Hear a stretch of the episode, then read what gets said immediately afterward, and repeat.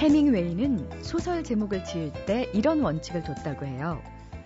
좋은 제목이란 좋은 비유를 닮아야 한다. 너무 까다롭지도 않고 그렇다고 너무 쉽지도 않으면서 독자를 궁금하게 만들어야 하는 것이다. 정말 소설 중에는요, 제목과 관련된 재미있는 뒷얘기들이 참 많죠. 대표적인 작품이 그 이순신 장군의 난중일기를 모티브로 했던 김은 작가의 소설 칼의 노래인데요. 원래 제목이 뭔지 아세요? 광화문 그 산에였다고 해요. 광화문에 있는 충무공의 동상을 상징하는 제목이긴 하지만 뭐 신사동 그 사람도 아니고 제목이 너무 장난스러운 게 아니냐라는 출판 편집자의 만류로 칼의 노래라는 새로운 제목이 탄생했다고요. 반면 소설의 원래 제목이 끝까지 살아남았던 경우도 있습니다. 작가 공지영의 소설 무소의 뿔처럼 혼자서 가라는 제목이 너무 길고 어렵다라는 출판사의 반대에도 불구하고 작가가 그야말로 무소의 뿔처럼 끝까지 밀어붙인 제목이라고 하네요.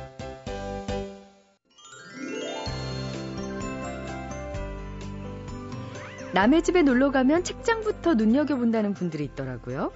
그 사람이 갖고 있는 책의 종류라든가 책이 정된 상태를 보면 그 사람의 성격과 성향을 알 수 있기 때문인데요. 여러분 취향에 맞는 책 한 권, 책마을 소식에서 발견해 보시죠. 오늘도 세종대학교 만화 애니메이션 학과의 한창원 교수님 모셨습니다. 안녕하세요. 네, 안녕하세요. 한창원 어, 교수님은 네. 책장에 가장 많이 꽂혀 있는 책이 어떤 종류예요? 소설입니다. 아, 소설. 소설 하고 시집이 제일 많습니다. 소설하고 네, 시집. 그래서 학교 연구실에는 전공 서적이 다 꽂혀 있고요. 집에 거실하고 서재에는 소설하고 그 다음에 시집하고 그 다음에 제 전공 아닌 책들 그러니까 물리학이나 뭐 신학이나 철학이나 이런 아주 기본적인 책들입니다. 네. 하지만 알아두면 참 좋은 상식들 음, 이런 것들 읽으셨나요? 아 전부 다 읽었다고 항상 그런 질문을 받습니다. 저희 집에 온 친구분들이나 선후배들이 가득 서, 뭐 서가에도 있고 뭐저 거실에도 있고 책이 많으니까 이거 다 읽었어요? 그럼 제가 그러죠. 책이란 건 다 본다고 책이 아니다. 아. 제가 오래 샀다고 그래서 10년 후에 또 읽을 수도 있는 게 책인데 그걸 굳이 뭐 지금 다 읽어야 되냐. 음. 숙제를 많이 남겨둬야 사람이 오래 살지 않겠습니까? 네, 숙제하려고. 그렇죠. 알겠습니다. 네. 자, 오늘 소개해 주실 책은요? 되게 이렇게 책 소개 프로그램 하게 되면 사람들이 자기개발서나 경제 경영 서적은 잘 소개를 안 합니다. 이게 좀 얕게 보이거든요, 사람들이요, 사실은. 저도 많이 자제를 하는데, 아, 이 책은 꼭 소개해야 되겠다 생각이 들었습니다. 네. 앱 경영 시대가 온다. 어플리케이션이라는 애플리케이션. 네. 앱 경영 시대. 경영 시대. 그래서 이 앱 경영 시대 그래서 Appconomics. 참 영어 economics. 진짜 단어가 너무 많아져요 정말. 네. Appconomics. KT 경제 경영 연구소에서 만든 책인데요.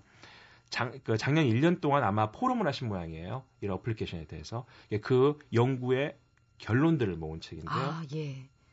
저는 얼리 어댑터입니다. 저 나름대로는. 그런데 어, 2000년대 중반에 오기 보니까 제가 갖고 있는 얼리어답터의 속도를 비교해 보니까 저는 얼리어답터가 아니에요. 네. 저는 아주 일상적으로 평범한 중년이고 정말 빠른 친구들은 이미 그 우리가 말하는 어, 태블릿 PC 같은 거를 종류별로 산 친구들도 있고.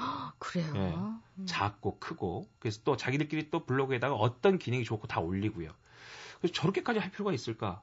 아주 식당에서 같이 회의를 교수들하고 하다 보면 어떤 선생님들은 계속 토론하고 있나 어떤 분은 그 토론한 걸 다 트위터로 생중계하고 그러면서 또 토론 중에 자료 찾으려고 어, 패드로 아이패드로 또 뉴욕타임즈 접속해서 기사 검색하고 옆에서 보시면 정신이 없어요. 그 서너 개가 앞에서 왔다 갔다 하는데 그래서 저렇게까지 할 필요가 있을까라고 생각했는데 이 책을 읽어보니까 아 너무 지나치게 할 필요는 없지만 어떻게 변하는 건 내가 알고 있어야 되겠구나. 아, 예. 라는 생각이 들더라고요. 자, 어떻게 변해가고 있을까요? 자, 앱 경영 시대가 온다 보면은 몇 명의 사례들을 먼저 제시를 하고 있습니다. 그 안에는 스마트 혁명이다라고 얘기하죠. 지금 우리가 이제 스마트폰, 아직도 스마트폰을 바꾸지 않은 분들이 많다고 저는 알고 있는데요. 스마트폰은 어떻게 보면 복잡치 않습니다. 저도 처음에 스마트폰을 작년 말에 사고는요, 한 달 동안 아팠습니다. 너무 기존 폰하고 달라서 기존의 핸드폰을 사면, 휴대폰을 사면은 이 매뉴얼에가 설명서가 다 같이 나오잖아요. 그렇죠. 그걸 되게 읽어보면 사용법을 아는데 매뉴얼이 없어요 스마트폰이. 그러고는 물어보면 다 어플 까세요. 네. 이렇게 나옵니다. 무조건 어플 알합니다. 모든 걸. 하다못해 우스갯소리로 그런 말도 있어요. 이 핸드폰 어떻게 꺼요? 어플 까세요. 뭐 이런 말까지 한다는데 어플이 다 해결하는 거예요. 네. 근데 저, 정말 어플 해보니까 모든 게 됩니다. 그렇죠. 예. 어, 너무 신기한 게 우리 동네 앞에 서서도 우리 아이들이 외식하자고 나가면 제가 아는 식당만 갔잖아요. 근데 최근에 그 식당 알아주는 어플을 깔았어요. 딱 차 안에서 어플을 켰더니 3km 반경, 5km 반경, 10km 반경 내에서 제가 모르던 400개, 500개 식당이 있는 거예요. 근데 그것도 종류별로 정말 떡볶이 맛있게 하는 집부터 시작해서 우동 맛있게 하는 집, 라면 맛있게 하는 집, 막 이렇게 나오니까 아 이런 곳이 있었나? 어디 전혀 안 가보던 빌딩 지하에 맛있는 분식점이 있다는 것까지 해서 그 그냥 또 안 가도 됩니다. 밑에 또 댓글이 다 올라와 있습니다. 언제 언제 먹어봤더니 서비스가 안 좋고 라면이 늦게 나오더라. 어. 부터 시작해서 그래서 뭐 100% 믿는 얘기는 아니지만 아 이 어플이라는 게 내 생활을 되게 편하게 해주고 있구나 하는 생각이 듭니다. 그래서 여기 보면은 아침에 출근할 때부터 퇴근할 때 계속 잠잘 때까지 이 스마트 환경이라는 게 나를 어떻게 변해시킬 수 있는가에 대한 사례가 쭉 나옵니다. 예를 들면 저녁에 자기 전에 알람을 맞춰놓잖아요, 우리는. 근데 스마트폰에 알람 어플을 깔아놓으면 알람이 이 사람이 밤에 얼마나 자주 뒤척이고 있는지, 얼마나 자주 선잠을 깨는지를 판단해서 네. 그다음에 그다음에 이제 라이프 사이클을 확인해서 내일 아침은 몇 시쯤에 깨워야 이 사람이 건강이 좋을 것이다. 어머나. 판단해줘. 이 알람 시간이 탄력적으로 왔다 갔다 한다는 거예요. 그래요. 그리고 그 시간에 맞춰서 깨는 알람 소리도 그 사람의 가장 스케줄이나 신체 릴이 맞는 음악으로 선정해서 아. 틀어준다는 거죠. 그 어플 좀 깔아야겠네요. 어, 그러니까 오 이런 세상이 있었구나 네. 이런 생각이 드는 거죠. 그리고 아침에 집에서 나가면서 날씨를 파악하는 거죠. 일일이 예전에 컴퓨터 들어가서 기상 다 알아봐야지만 한 번만 누르면 날씨가 나오니까 네, 지역별로 나오고 다 나오잖아요. 예. 그럼 그 날씨 보고 아 오늘은 차를 가지고 오면 안 되겠다 싶어서 시내버스 노선 시간을 누르면 내 집 앞에까지 걸어가는 시간 몇 분에 몇쯤 시내버스 오겠다가 다 파악이 된다는 겁니다. 이제 이게 작은 컴퓨터가 좀 더 커지는 게 패드가 되는 거고 더 커지면 이제 스마트 TV가 나오는 거죠. 그렇죠. 누가 언론학자가 그랬습니다. 2020년이 넘어가면 방송국이 따로 없을 것이다. 모두가 기자고 모두가 PD고 모두가 출연자 될 것이다라는 얘기했는데 이 스마트 TV나 스마트 환경이 되면 될수록 실시간으로 내가 만드는 모든 뉴스가 다 뉴스가 되고 컨텐츠가 될 수 있다는 거죠. 네. 그런 게 스마트 환경에서 가동되는 속에 살 수밖에 없는 세상이기 때문에 그러게요. 어떻게 변화가는 시작이 있다는 것 정도는 우리가 알 필요가 있지 않나. 그리고 이 책이 다른 책보다 훨씬 더 평범하게 써 있습니다. 네, 쉽게. 네, 쉽게 사립에 써 있기 때문에 여러 책 중에서 제가 이 책을 선정해서 말씀드린 이유는 이 책을 편안히 읽어보시면 전문 용어 해설도 자세히 나와 있고요. 그래서 지금 현재 앱 환경이 어떻게 바뀌고 있다. 그리고 내가 하고 있는 일이 이제 앞으로 어떻게 변하겠구나. 아, 그거 참 중요하네요. 우리가 몇 년 전에 그랬잖아요. 비디오 렌탈샵, 대여점이 다 없어질 거다. 아닐걸? 근데 지금은 거의 의미가 없잖아요. 그렇죠. 그렇죠? 예. CD로 음악 안 들을 거다. 에이, 난 끝까지 들을 건데 CD를 못 사요, 요즘은. 들을 환경도 안 되고요. 맞아요. 그렇지 않습니까? 음. 그래서 아, 환경이 이제는 내가 나 혼자 버틴다고 나 혼자 갈 수 있는 환경이 아니구나. 음. 그러기 위해서는 먼저 알고 대비하는 게 좋지 않겠나 싶어서 앱 경영 시대가 온다라는 책을 소개해 드렸습니다. 네, 아우 저도 한번 좀 꼼꼼히 읽어봐야겠네요. 자, 오늘 책마을 소식 한창원 교수님과 함께했습니다. 고맙습니다. 네, 감사합니다. 오늘 나를 사로잡은 책의 주인공은 양동중학교 1학년 김수진 학생입니다. 이제 겨울방학이 끝나면 곧 2학년이 되겠죠? 수진이는 학교 도서실에서 도서부 활동을 하고 있는데요. 도서부원은 새로 들어온 책을 정리하고 다른 학생들에게 책을 대출해주는 일을 해야 되는데 수진이는 중학생이 되면 책을 많이 읽어야겠다라는 다짐으로요. 도서부에 지원했다 그래요. 아, 도서부 활동이 즐거운 이유는 도서부 활동을 하면서 실제로 책을 정말 많이 읽게 됐다고 하고요. 게다가 책을 빌리러 오는 친구들이 이 도서실에서 진지하게 일하는 수진이 보면서 오 김수진 달라 보이는데 할 때마다 으쓱한 기분이 들어서라 그래요. 오늘 수진이는 또래 친구들을 위해서 방학 때 읽으면 좋은 책을 소개하겠다고 합니다. 이 책 역시 도서부 활동을 하면서 알게 된 책인데요. 과학 교사들의 모임인 신나는 과학을 만드는 사람들의 이 회원이 지은 책이라고 합니다. 오늘 소개할 책은 과학 선생님 프랑스 가다입니다. 어, 이 책은 두 달에 한 번 정도 새 책이 들어오거든요. 정리를 하다가 딱 봤는데 겉표지가 되게 이뻤어요. 근데 안에 보니까 사진도 많은 거예요. 그래서 빌려서 봤는데 되게 재밌었어요. 글 쓰신 분들이요. 과학을 매우 좋아하시고요. 과학과 연관된 일을 하시는 분들인데요. 같이 프랑스에 가서 박물관 같은 데 돌아다니시면서 쓴 책이에요. 여기 와인 박물관도 있었고 우주에 관련된 박물관도 있었어요. 프랑스 하면 이 책 읽기 전에 에펠탑 이런 것만 생각했는데 책을 읽어보니까 꼭 한번 가보고 싶다는 생각이 들었어요. 제 생각했던 것보다 더 재밌던 것 같아요. 어, 정말 수진 씨 얘기 들으니까 정말 재밌을 것 같은데요. 이 과학 선생님 프랑스 가다는요, 프랑스를 대표하는 과학관, 박물관들은 물론이고요, 뭐 마리 퀴리, 파스퇴르, 라부아지에 같은 과학자들의 실험실, 또 루브르와 오르세이 미술관, 노트르담 성당, 또 에펠탑 등등등 프랑스를 대표하는 건축물들 속에 숨어 있는 과학 얘기를 살펴본다고 합니다. 사실 수진이는요, 평소에 과학을 그렇게 썩 좋아하는 학생은 아니었다 그래요. 근데 이 책 읽고 나서 과학에 대한 호기심이 절로 생겼다고 하는데 그 중에서도요, 수진이는 항공과 우주에 대한 얘기들이 흥미로웠나 봐요. 프랑스 툴루즈 우주항공 전시관 챕터에 나와 있는 닐 암스트롱의 바로 이 문장이 기억에 남는다고 합니다. 이것은 개인에게는 작은 한 걸음이지만 인류에게는 커다란 도약이다. 미국에서는 되게 옛날에 달에 갔잖아요. 근데 얼마 전에 우리나라 최초의 우주인이 생기고 또 나로호 발사도 시도했었잖아요. 우리나라가 다른 나라의 도움을 받지 않고도 우주에 갈 수 있었으면 되게 좋겠어요. 우리나라도 천천히 노력하면 미국이나 러시아처럼 우주공학이 발전할 수 있을 것 같아요. 정말 그렇게 됐으면 좋겠네요. 어, 우리 수진이가 소개해준 툴루즈 우주 항공 전시관을 포함해서요. 라 빌레트 과학산업관, 또 와인 박물관, 어, 국립기술공예 박물관, 파스테르 박물관, 발견의 전당, 퀴리 박물관, 그리고 파리 자연사 박물관까지. 와, 이 과학 선생님 프랑스 가다에 등장하는 박물관들 참 다양하죠. 어, 이 책의 좋은 점은요, 문화 기행과 과학의 결합이 나는 점이 아닐까 싶은데요. 수진이는 이 책을 읽으면서 과학에 대한 관심은 물론 프랑스에 대한 호기심도 생겼다고 하네요.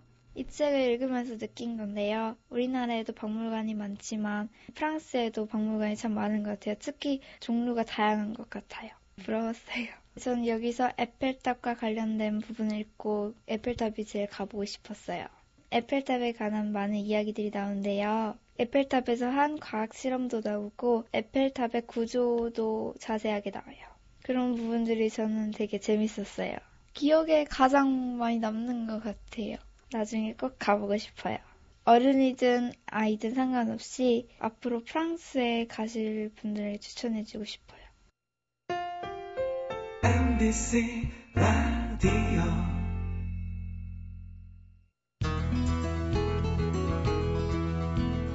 시간이 지나고 나서요, 과거를 돌이켜보면, 아우, 내가 그런 일을 왜 했을까? 후회될 때가 있습니다. 그런데 국가도 마찬가지일 때가 있죠. 시간이 흐르고 난 뒤, 이성을 가진 사람들이 국민인 어떤 한 국가가 어떻게 그런 일을 저지를 수 있었을까 의문이 들 때가 있습니다. 더 큰 문제는요, 그런 실수가 역사적으로 반복이 된다는 거죠. 독재자의 표본이자 유대인 학살의 주범이면서 결국 자신의 민족에게까지 엄청난 희생을 치르게 한 전범, 바로 아돌프 히틀러인데요.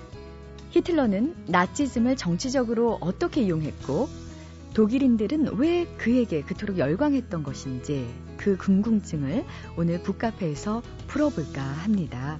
음, 히틀러 집권의 시대적 배경과 다양한 해석을 어, 들어보는 시간인데요. 사실 오늘 얘기를 듣다 보면요. 오늘날 우리가 지금 현재 살고 있는 이 시대를 보다 객관적으로 볼 수 있는 시각 역시 제공되지 않을까 싶습니다.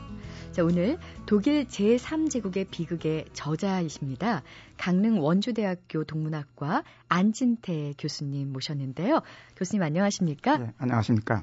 자, 안진태 교수님은 독일 내에서도 인정받고 있는 괴테 전문가실 뿐만 아니라 한국 도고동문학회 회장이시잖아요. 근데 별명이 참 특이하시더라고요. 좀 긴데요. 병 속에 담긴 편지의 주인공. 분명히 여기에는 그 예상치 못한 사연이 있을 것 같은데. 네. 제가 저 독일에서 동문학을 공부하다 보니까는 저 괴테를 중심으로 공부를 했죠.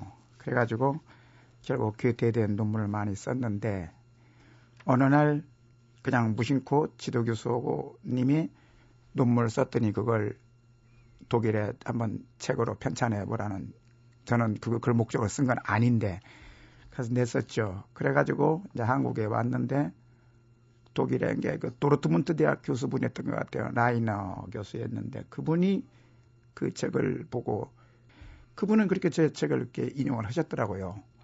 그러면서 인용을 하신 것까지는 괜찮은데 그 인용을 책을 그 저라 전해줘야겠는데 주소를 모르다 보니까는 서양의 그런 일이 있죠. 주소를 모르면 병 속에다가 주소를 바다에 던지면 둥실둥실 가다가 운 좋으면 그 확률이란 거뭐 거의 없다시피죠. 운 좋으면 만난 그걸 한 것 같아요. 가지고 제 주소를 모르니까 그런 개념으로 자기 책에다가 그 독일 말로 비드뭉이라거나 그 저 데디케이션 그저 헌사라고 써가지고 주소를 모르니까 서울대학 동문과로 일단 보냈어요. 근데 다행히 서울대학 동문과 교수가 저를 알아가지고 그 책을 저한테 왔는데 그 과정이 병 속에 든 병이 주소도 모르는 사람한테 둥둥 따가지고 가게 된 것 같아가지고 몇 년 만에 받으셨나요? 그러니까 그게 한 그때쯤 제가 좀 몸이 좀 안 좋아가지고 병원에 있는 좀 신세였던 것 같아요. 그래가지고 그런 것이 합쳐가지고 거의만 보낸 지 6개월 후에쯤인가 제가 제 손에 어느 네. 날 병원에 있다가 퇴원해가지고 오니까 그 집에 그 책이 와 있더라고요. 그래서 넘기다 보니까 그런 책이 있더라고요. 가지고 이제 독일에 가가지고 연락을 해가지고 전 만났더니 그렇게 반가워가지고 이제 그러니까 아주 지금도 돈독한 관계가. 그러게 말이에요. 예. 사실 뭐 여러분도 아시겠지만 박사 논문을 지도 교수가 출판을 하자라는 것은 예. 사실 세계적으로 드문 일이고요. 굉장한 훌륭한 논문일 때만 가능한 일인 걸로 저는 알고 있습니다. 게다가 또 괴테의 또 다른 전문가라고 할 수 있는 그 교수님이 자신의 책에 우리 안진태 교수님의 어, 논문을 매우 많이 인용을 했고 교수님의 팬이라고 하면서 책을 보내셨다는 것은 그만큼 그 동물학의 종주국인 독일에서조차 어, 어, 힘든 그런 관점을 제공하셨기 때문이 아닐까 싶고 저 그냥 얘기만 듣는 저는 굉장히 뿌듯합니다. 그 독일이라는 나라가 그렇죠. 학문에 대해서는 종주국 그런 것이 없어요.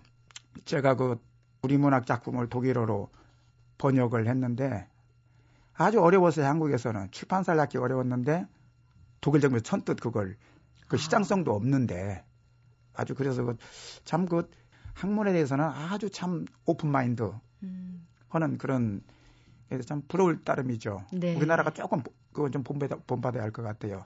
한마디로 떠들고 싶은 건 너무 우리나라가 미국으로 유학을 많이 가는 뭐 거의 뭐 이제는 다 영어 영어가 뭐 공용어다시피 미국을 하는데 특히 뭐 아시다시피 독일어가 조금 침체하다 보니까는 독일 쪽으로 이제 유학 가는 게 거의 없는데 이게 굉장히 그 학문의 그 손실이 크지 않을까. 학문의 그 바탕은 이제 독일인데 유럽인데 유럽 중에서 독일인데 조금 그래서 저는 이거 하나 좀 이게 학문적인 큰 손실이라고 생각해요.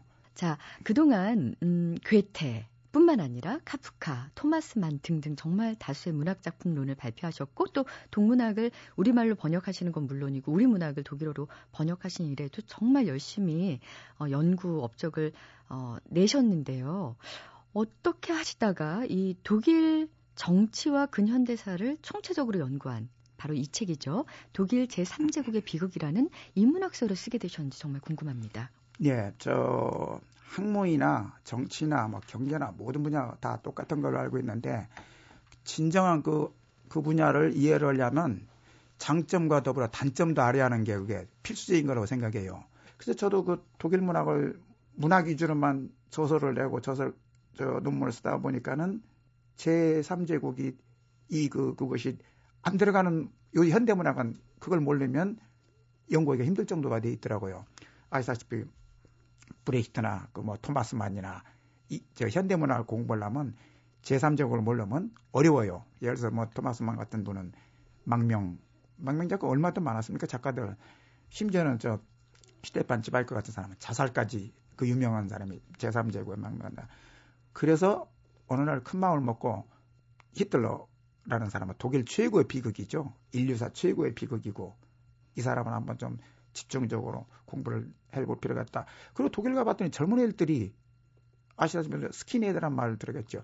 요 근래 와서 히틀러를 숭상하는 분야가 많이 생겨요 또. 심지어 러시아에서도 히틀러를 숭상하는 스킨헤드 네오나치즘이 있다는 소리를 들어봐서 아 이거 좀 히틀러에 대한 집중적으로 좀 심층적으로 알 필요가 있다. 그 젊은이들 예, 예, 사이에서 그 머리를 이제 다 그렇죠. 밀고 네오나치즘이라 그래서 신나치주의를 그렇죠. 표방하는 예, 예. 젊은 친구들 얘기하시는 거죠. 그렇죠. 근데 그게 왜 이렇게 제3제국 다시 이렇게 어? 리바이벌 되는 건지 이것 좀알 아, 좀알 필요가 있는 것 같아요. 네. 다시 젊은이들은 굉장한 히틀러에 대한 저 향수가 좀 생기고 그래서 그런 여러 가지 해가지고 제3적으로 한번 집중적으로 좀 음, 알 필요가 있지 않을까 해서 네. 제가 이, 이글 책을, 책을 좀 쓰게 됐습니다. 네. 이 책의 제목이기도 합니다. 독일 제3제국의 비극인데요. 음. 우리 청취자들을 위해서 독일 제3제국이 어떤 독일의 시대를 의미하는지 좀 설명해 주시겠습니까? 예, 독일의 제3제국, 우리나라에서는 뭐 옛날 5공화국, 뭐 4공화국 그런 식이었는데, 굉장히 그런 식인데, 뭐 독일은 딱 제3제국에서 끝났어요. 예를 들어서 제1, 제1제국 오면 저 옛날 신성로마 제국, 그것이 전 유럽을 거의 통합한 시대였고, 그 다음에 제2제국 오면 비스마르크가 독일을 저 통일한 그때, 자, 히틀러는 그걸 숭상을 했죠. 자기가 그걸 한번 다시 한번, 응? 해보게 이뤄내겠다. 그래가지고 자기 시대를 제3제국이라고 하면서 역대 천년을 지난 왕국이 없었거든요. 저 제3, 제1제국, 신성 로마제국도 800 몇 년에서, 800 몇 년에서 끝났고, 서 자기가 천년을 지속되는 제국을 만들겠다 한 것이 제3제국이었는데 의외로 일찍 끝나버렸죠. 뭐 한 12년 4개월 그렇죠. 정도밖에 예, 지속을 예, 못했는데요. 예, 예. 그리 길지 않은 그 세월 동안 정말 20세기 최악의 비극으로 그렇죠. 얼굴졌던 그런 예. 시대입니다. 예. 자, 우선 히틀러라는 인물을 좀 알아야겠죠. 그 인물은 저도 우리나라 교육에서도 좀 아는데 저는 우리 교육제도에 좀 히틀러를 연결시켜서 좀 이해를 했으면 좋겠는데 우리 교육제도 밤늦게 사교육 늦게까지 하는데 그 중에서 성공하는 사람은 10%도 안 되거든요. 자기 원하는 대학 가는 건. 히틀러가 그, 그런 케이스예요. 그, 그 좌절, 떨어진 사람들은 굉장히 좌절이 많거든. 극소수 사람만 성공해가지고 행복감을 느끼고 나머지는 좌절하는데 히틀러가 아시다시피 그 친구가 원래 미술대학을 지원했거든요. 그냥 낙방을 했어요. 그러면 그걸, 그걸 전 건전하게 그걸 수행해서 보는데 거기서 하사관으로 간 걸로 알고 있는데 거기서 이제 인생이 바뀌어버린 거죠. 입시제도가 거기서 그 일종의 그 근원이었다는 것이 나오는 거죠, 이제. 근데 그때 차라리 대학에 합격했으면 역사가 바꿔지지 않았겠는가. 네. 그런 아쉬움이 좀 남죠. 네. 예. 어, 꼭 성공을 해야만 행복하라는 법은 없지 않습니까? 그렇죠, 그렇죠. 뭐 실패를 하더라도 어떤 그렇죠. 분야에서 행복할 수 있는 방법을 가치 교육을 시켰으면 좋겠다는 그렇죠. 생각이 듭니다. 예. 어, 그가요, 그 히틀러가 유대인을 증오 했던 이유가 어디에 있는지 궁금해요. 그 유대인 증오라는 건 우리나라도 유사하시다시피 뭐돈 많이 번 사람들 긍정적으로 안 보거든요. 그래서 재벌들 대부분 존경하지 않는 게 알고 있어요. 예를 들어 누가 돈을 벌었다 하면 뭐 여러분 뭐라고 합니까? 부모 잘 만나서 돈 벌었겠지. 그렇지 않으면 뭐좀 과하게 하면 부정부패 때문에 벌어. 우리나라 돈을 많이 벌었다 뭔가 부정적으로 봐요. 네. 그 케이스가 유대인이었거든요. 아. 유대인이 엄청나 유대 베니스의 상인 우리 많이 들듯이 엄청나게 그 사람들이 돈을 동양의 화교, 서양의 유대인 할 정도로 불을 채웠어요. 근데 그분은 불을 채울 수밖에 없는 게 언제 쫓겨날지 모르는 항상 유랑 생활하다 보니까 돈을 땅을 소유하는 것보단 현금을 그렇게 현금에 대한 그런 애착심이 갖다 보니까는 우리말로 치면 전당포 네. 그런 개념으로 돈을 많이 벌었어요. 기독교고 또 유대교고 반대가 돼버렸어요. 유대교에서는 기독교에서는 이자를 받지 마라. 성경에 그렇게 돼 있는 걸로 되어 있거든요. 이자를 받으면 안 된다. 유대교는 이자를 이자로 오히려 거꾸로 불을 축적하니까 예. 저 서양이라는 게 다 기독교 문화거든요. 네. 그러니까 이제 성서하고 유대교와 기독교가 갈라지고 갈라지고 하다 보니까 이제 유대인은 미운 털이 돼가지고 이제 그렇게 네. 된 거죠. 일단 뭐, 큰 근본은 그걸로 내가. 네. 그런 배경은 충분히 이해가 갑니다만 이것이 네. 홀로코스트로 예. 이어지기까지 사실 예. 히틀러뿐만이 아니라 독일은 전체가 유대인을 이렇게까지 배척할 수 있을까? 그 심리적 배경이 사실 궁금합니다. 아, 그게 좀 중요한 얘기인데요. 항상 그 국민을 어느 한쪽으로 포커스로 집중을 하면 아군보다 적을 만들어야 해요.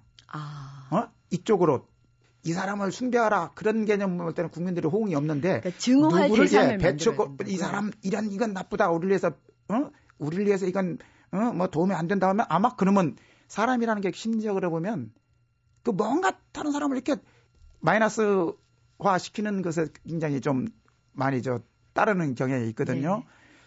근데 히틀러는 그걸 이용을 했죠. 뭔가 국민들을 단합시키려면 하나로 포커스를 잡는데 그게 이제 대표적인 게 유대인.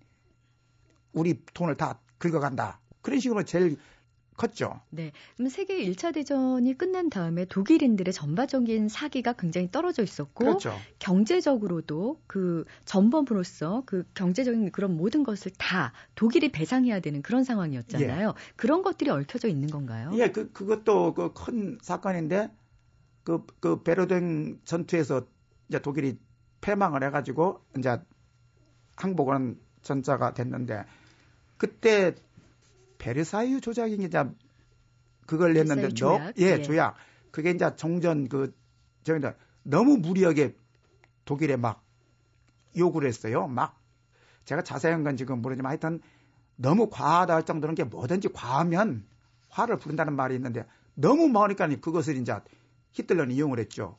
우리를 이렇게 갉아먹는다. 그게 뭐 아. 그것이 막 쌓이고 쌓여가지고 그래가지고 뭐 1919년에 1차 대전이 끝났는데 거의 뭐 20몇 년 만에 다시 2차 대전을 일으킨데 그것이 큰 도화선이 되고 예 거죠. 이용 가치가 있죠. 우리를 이렇게 갉아먹는다. 막 그러니까 중에 1차 대전에 그 패인 그, 그 베르사유 조약 그걸 굉장히 히틀러는 이용했어요. 네. 심지어는 저 올림픽도 저 참석을 안 하려고 했거든요. 왜냐면 베르사유 조약 사람들하고 같이 그 아마 그 베를린 올림픽 전에 올림픽도 아마 막 참석 안 하려고 안막 하려고 그랬었죠. 예. 그런데 어떻게 1936년에 열렸던 베를린 올림픽에서 뭐 아돌프 히틀러가 사실 개막 선언까지 했고요. 저희로서는 송기정 선수가 이때 세계 신기록으로 금메달을 땄고 또 네. 그 동아일보에서 일장기를 지우고 어, 기사를 쓴 것으로 굉장히 그 유명한 올림픽 아닙니까? 그런데 이렇게 올림픽에 매진하게 된 이유가 궁금합니다. 아 근데 저도 그래서 제, 제 저서의 첫 장으로 베를린 올림픽 왜곡이라고 했는데 우리가 너무 베를린 올림픽을 좋은 점만 지금 알고 있어요. 처음에는 히틀러도 베를린 올림픽을 반대했어요. 왜? 그 베르사유 그 무리들하고 같이 하기 싫다 그 정도로 했는데 나중에 보니까 주위에서 보니까는 올림픽의 선전 효과가 크다. 거기에 이제 돼가지고 동의를 했죠.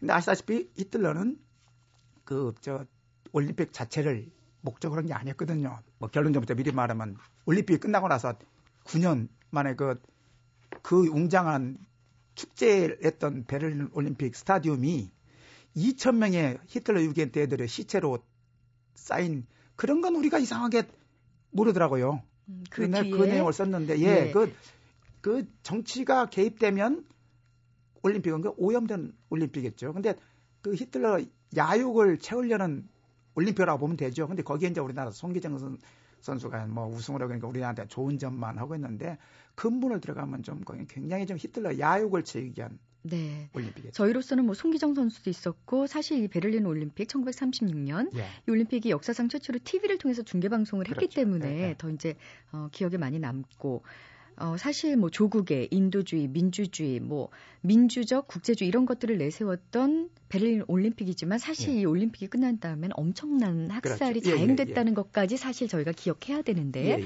그 점에 대해서는 좀 놓친 것이 많은 것 같습니다. 어, 그 성화 봉송도 이 올림픽의 상징이잖아요. 그렇죠. 근현대 이후에 그걸 처음 도입했던 대회도 베를린 예, 올림픽이었다고요? 올림픽이죠. 어, 근데 이 성화 봉송자들이 아주 지금 생각하면 끔찍한 구호를 외쳤어요. 예. 게르마니아 만세, 예. 히틀러 만세. 예, 사실입니까? 예.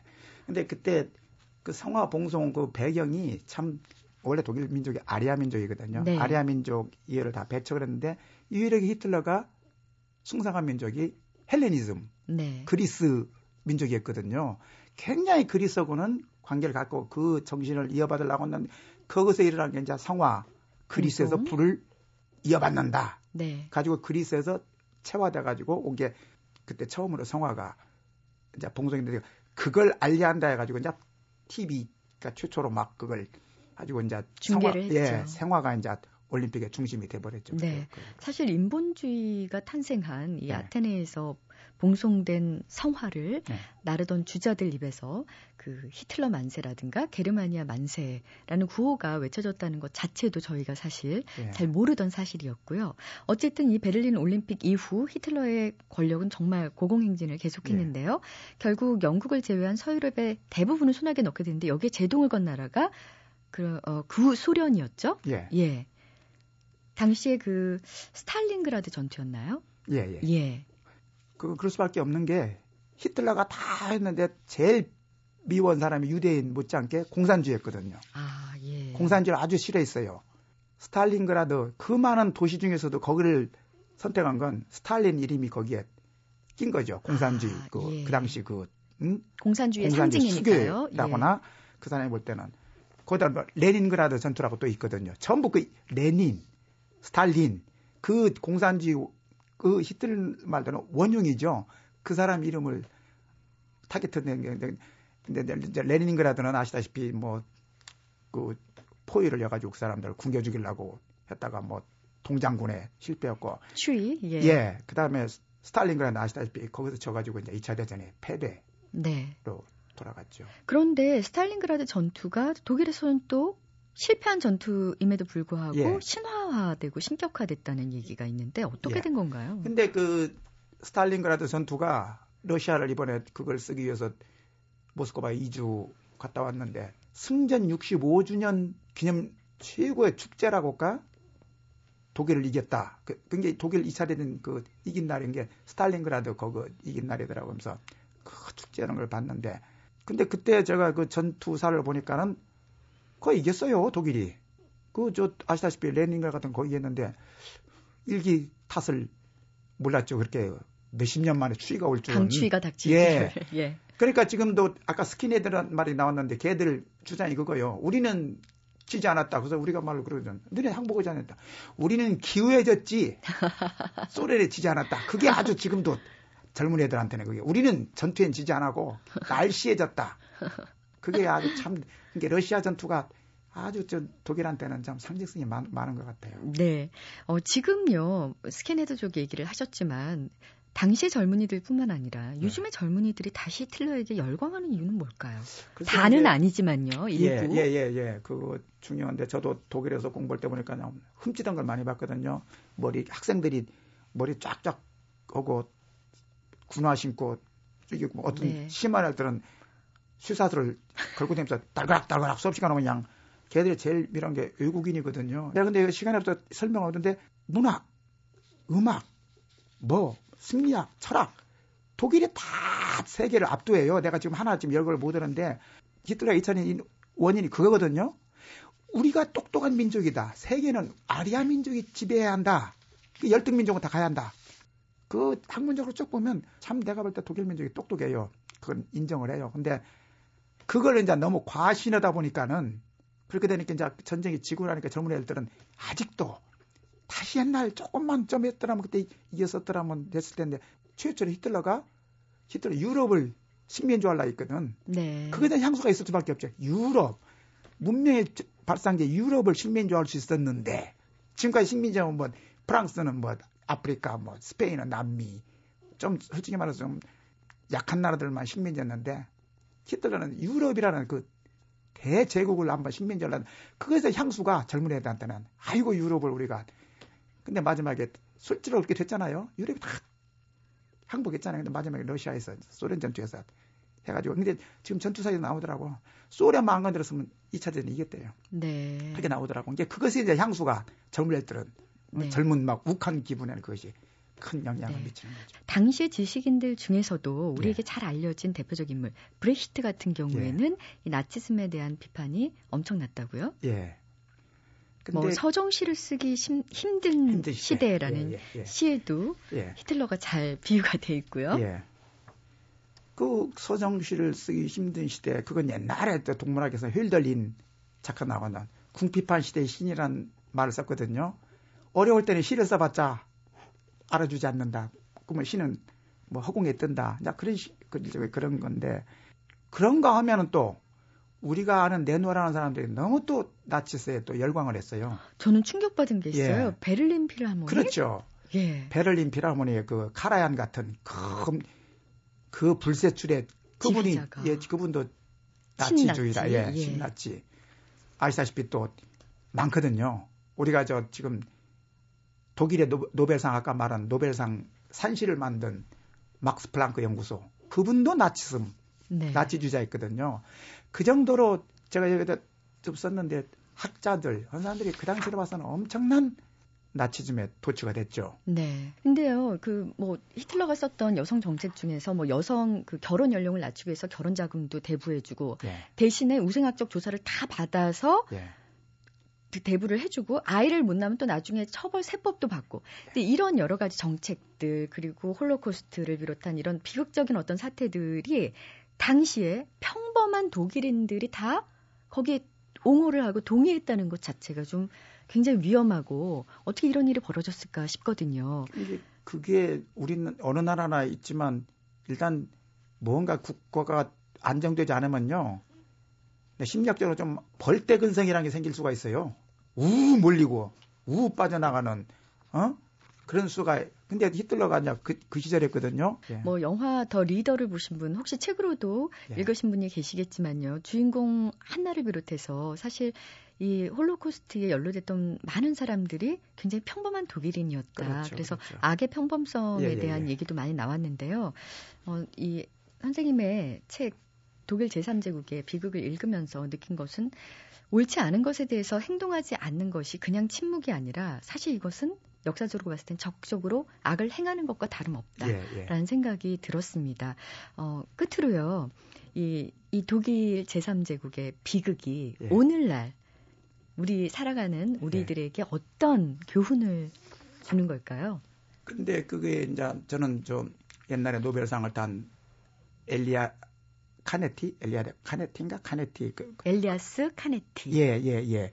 그분 말에 대중과 권력 대중이라는 것은 하나 대중이 나가는 것은 진리가 없다. 니체도 그랬어요. 개인으로는 똑똑을 나가보다 똑똑한 사람도 대중이 가면 바보가 된다. 대중심리라는 게 있거든요. 누구다 보면 자기도 딸려가 아까 그 벌떼근성이라고 내가 말을 했는데 근데 그 독일이 제일 그 피해를 본 게 그거거든요. 자기 자신 없이 대중이 휩쓸려 가는 거. 지금 이제 근데 독일에서는 굉장히 그걸 반성을 해요. 그래서 제가 여기서 한마디만 좀 중요한 말을 근데 제가 인문학을 공부하면서 인문학 위기라는 말이 있어요. 인문학이 잘못되면 재난이 와요. 예를 들어서 히틀러 같은 사람, 철학, 인생 철학이야 철학. 인생 조금만 바뀌었으면 몇 천만이 안 죽었다고. 네. 인문학 좀 왜 이렇게 인문학을 우리나라는 등한시하는지 그 히틀러 그할 때, 응? 누가 좀 인간 생명에 대한 뭐 조금만 했으면 몇 천만이 살았잖아요. 그게 인문학이 망하면 재난이 와요. 네. 단지 그 우리가 말하는 실용주의는 부자가 되고 가난하가 되는 거기서 끝나지만 인문학이 잘못되면 아까 말한 재난이 돼. 전 인류의 생명이 그렇죠. 오고 갈 수 있다는 재난이죠. 말씀이시죠. disaster, 네. 홀로코스트 다 그 인문학이 잘못된 응? 굉장히 중요한 말씀을 지금 해주신 것 같은데요. 예. 그 우리가 흔히 파시즘과 독재의 차이점은 예. 그 국민의 지지를 받느냐 아니냐에 달렸다 그러잖아요. 근데 예. 독일이나 이탈리아에서 국민의 지지를 얻은 이 파시즘이 득세한 것을 보면은 어찌 보면 그 비판 의식이 부재한 시민 계급 그렇죠. 때문이 아니었나라는 생각이 들고 방금 말씀하신 것처럼 이제 인문학적인 어떤 그런 어, 기초가 튼튼해져야만 예. 이런 비판 의식도 살아있지 그렇죠. 않을까 예. 싶습니다. 자, 동문학자로서요. 예. 저희 청취자들에게 이런 동문학은 꼭 일생에 예. 좀 읽고 가야 된다라는 거 몇 권만 좀 추천해 주세요. 제가 좀 여러분들한테 좀 부탁드리고 읽었으면 하는 부탁드리고 싶은 건좀 너무 어려워서 좀, 좀 선뜻 제가 내서 그러는데다 파우스트 정도는 꼭 좀 저는 읽었으면 하는 게. 네. 예. 자, 오늘 저희 북카페에서는요. 어, 안진태 교수님의 독일 제3제국의 비극에 대해서 얘기 나눠봤습니다. 오늘 함께 해주셔서 감사합니다. 네, 감사합니다. 네. 네, 오늘 북카페에 함께 있던 안진태 교수님의 독일 제3제국의 비극에서도 인용이 됐었죠. 로마 제국의 소망사를 쓴 에드워드 기버는 지성에서는 그리스인보다 못하고 체력에서는 켈트인보다 못하고 기술력에서는 에투르리아인보다 못하고 경제력에서는 카르타고인보다 뒤떨어지는 로마인이 천년간 제고를 유지했던 원동력은 관용과 개방의 정신에 뿌리를 둔 정치사회 시스템이었다 라고 했습니다. 이민족은 물론 노예 출신도 황제 오를 수 있는 정치 시스템이 로마 성공의 핵심이라는 거죠. 생각하는 대로 살지 않으면 사는 대로 생각하게 된다고 하죠. 늘 반성하고 돌아보고 그리고 관용과 개방 정신을 갖는 그런 하루하루가 됐으면 좋겠습니다. 지금까지 소리나는 책 라디오 북클럽 저는 아나운서 김지은이었습니다.